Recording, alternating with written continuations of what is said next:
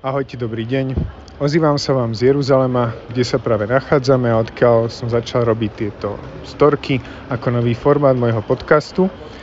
No a dnes by som vám chcel priblížiť, čo sme zažili, čo sme videli a potom sa aj podeliť s nejakou myšlienkou ohľadom témy vedy a viery, respektíve takého nejakého spoužitia týchto disciplín.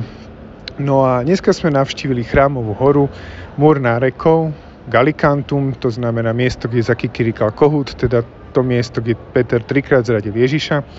Navštívili sme až dva kostoly, na nebo vzatie, respektíve usnutie Pany Márie.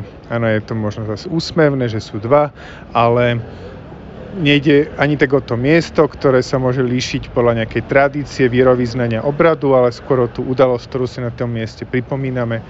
Navštívili sme večeradlo, kde bola posledná večera a Olivovú horu, kde máme zachytených veľa udalostí v Svetom písme, ktoré sa na nej stali. Napríklad to, že Ježiš naučil svojich uh, učeníkov modlitbu očenáš, alebo uh, vlastne udalosti Veľkej noci, teda, ktoré začínali v Gecemanskej záhrade, ktorá je vlastne na Olivovej, respektíve pod Olivovou horou. No a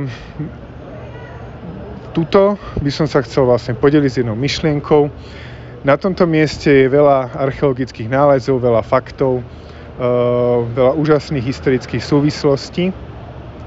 A zároveň tieto fakty vieme nejakým spôsobom spájať a vieme vytvárať nejaké príbehy, narratívy, ktorými vieme niečo komunikovať. Niekedy to môže byť až také mýtusoidné a týmto nechcem dehonestovať, pretože niektoré tie narratívy môžu byť veľmi reálne, mohli sa naozaj stať, aj, aj možno pravdepodobné, že sa stali, ale nemáme o tom žiaden dôkaz.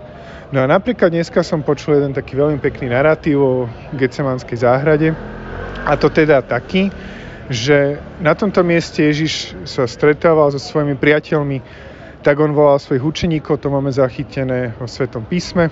Na tomto mieste e, vlastne bol, boli si veľmi blízki, učili ich, trpel pred e, tým, ako začali udalosti Veľkej noci je to v takom kontraste s tým, čo, ako vlastne, čo zažíval napríklad u veľkňaza Kajfaša, ktorý mal ako veľkňa svojich sluhov, alebo u Poncia Pilata v pevnosti Antónia, ktorý mal zase svojich poddaných.